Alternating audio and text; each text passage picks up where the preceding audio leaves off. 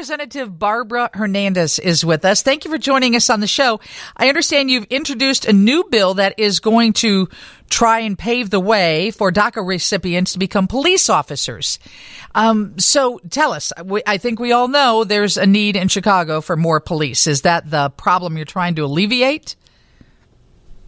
That is. Thank you so much for having me. And yes, the bill itself, it's Uh, trying to relieve the, the shortage that we've seen um, across the country, but also in this state. Uh, when, when it comes to police officers, we have a close to thirty-one thousand DACA recipients in the state of Illinois that could potentially, if they wanted to, um, well, with this bill, they could become police officers. Um, so there's a big pool of people. We just need to make sure they're allowed to work. And is this already happening in Blue Island? It is. Yes, Blue Island took the initiative, um, and another town as well in Illinois, Fairview Point, our city, um, was one of the first uh, cities that they w- took the initiative to talk to their uh, cities and, and try to make that happen. But they had a lot of obstacles um, just to get that um, to this point. So I'm hoping to help by just making it a state law, allowing um, federally individuals to apply Uh, who are able to work. That includes DACA. So that's a that's going to be a great opportunity for them. But, Representative, it must be legal now if some towns are doing it? Yes, but it all currently how it's supposed to be, um, all the cities, municipalities have to take that initiative and amend their ordinances and their rules. However, um, since many of them might not, that's why we're taking a, a state action and just making sure that everybody's Um, able to do it now. Somebody sent in a text and said, Lisa, why not have non-citizens in our police force?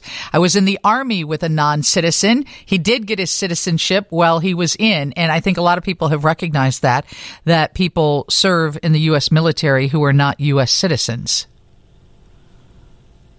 That is correct. And I know Blue Island has recently received a lot of um, emails uh, from other DACA recipients out of state, um, one actually in Miami, saying, hey, can I, um, I'm a DACA student, I'm still cur- currently going to college, but I want to become a police officer. Can I get, um, can I be a police officer if I move to Illinois? So that's something that is opening doors to a lot of people.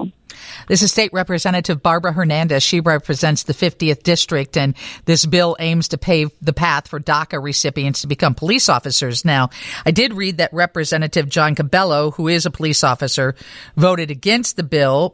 He said for several reasons, but mostly because he said as a DACA officer, you could not legally have a firearm when on duty. Is that true?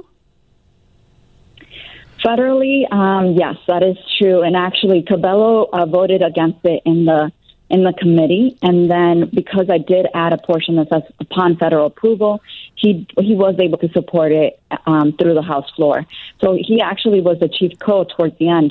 Uh, we had uh, a lot of discussions and we got to a compromise, but we are going to hopefully uh, appeal with the federal government that would allow them to carry, possess, and uh, purchase a firearm.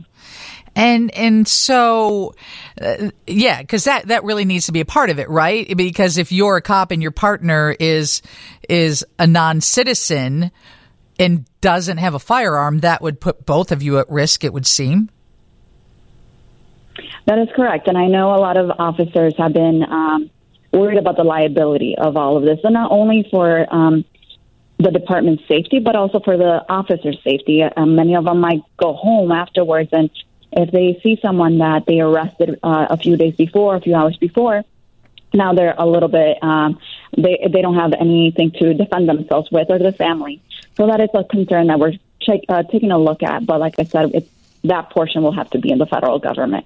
So in this bill that would allow DACA citizens to become police officers, uh, does that, are some of these people, like, they've had their green cards, they've been here, they've been a part of communities for quite a few years, and, and what other, and they'd have to apply and have the same type of application process as everyone else, right? Yes, this won't make any exceptions. They still have to go through the same process everybody will have to go through in order to be a, a police officer. All the same training, all expectations are the same. Um, there's no special treatment. This would just allow them to currently apply um, As it right now, it's only for permanent residents and, or citizens in many departments. So this would just say federally approved to to work, allowing them to just apply. So can you clarify for me, Representative, maybe I missed it then, are these DACA officers in Blue Island unarmed or are they carrying weapons? To my uh, knowledge, currently the officer is not, um, she's going through the academy. Uh, there is a something that they were able to identify that if you car- you can carry a gun during work duty. Um, however, like I said, many of them won't be able to carry off duty, so that's the main concern. So currently she will be able to carry on duty, but then have to leave the weapon um, in storage with the police department. And how long does it take a DACA citizen, a recipient, to be a citizen? I mean, how long is this process right now? Well, currently, DACA um, is only a, a, a two-year process. Uh, every two years, you're able to renew your application. Uh, right now, there's no new applications being accepted due to the Supreme Court um, that is still under investigation and, and trying to figure out if it's constitutional or so on. However, those that already do have DACA, they are able to reapply. Um, it takes um, less than a year to get all the documents um, in order because they already have a lot of their paperwork in place. Um, so that's something that they were able to do. But like I said, they did a lot of background checks in the past as well. They do need to be um, in this country prior to two thousand seven um, during the Obama time frame that they kind of set this up for. And has anyone at the Chicago Police Department shown a desire to hire these people? I, many people that I've talked to say that they, they're open to it. They would be willing to um, hire them. Of course, like I said, there's a, a few concerns when it comes to the firearms, the uh, liability issues, and so on. But that is something that I hope the federal government will see. We would be the, the fifth or sixth state that will be doing this as well.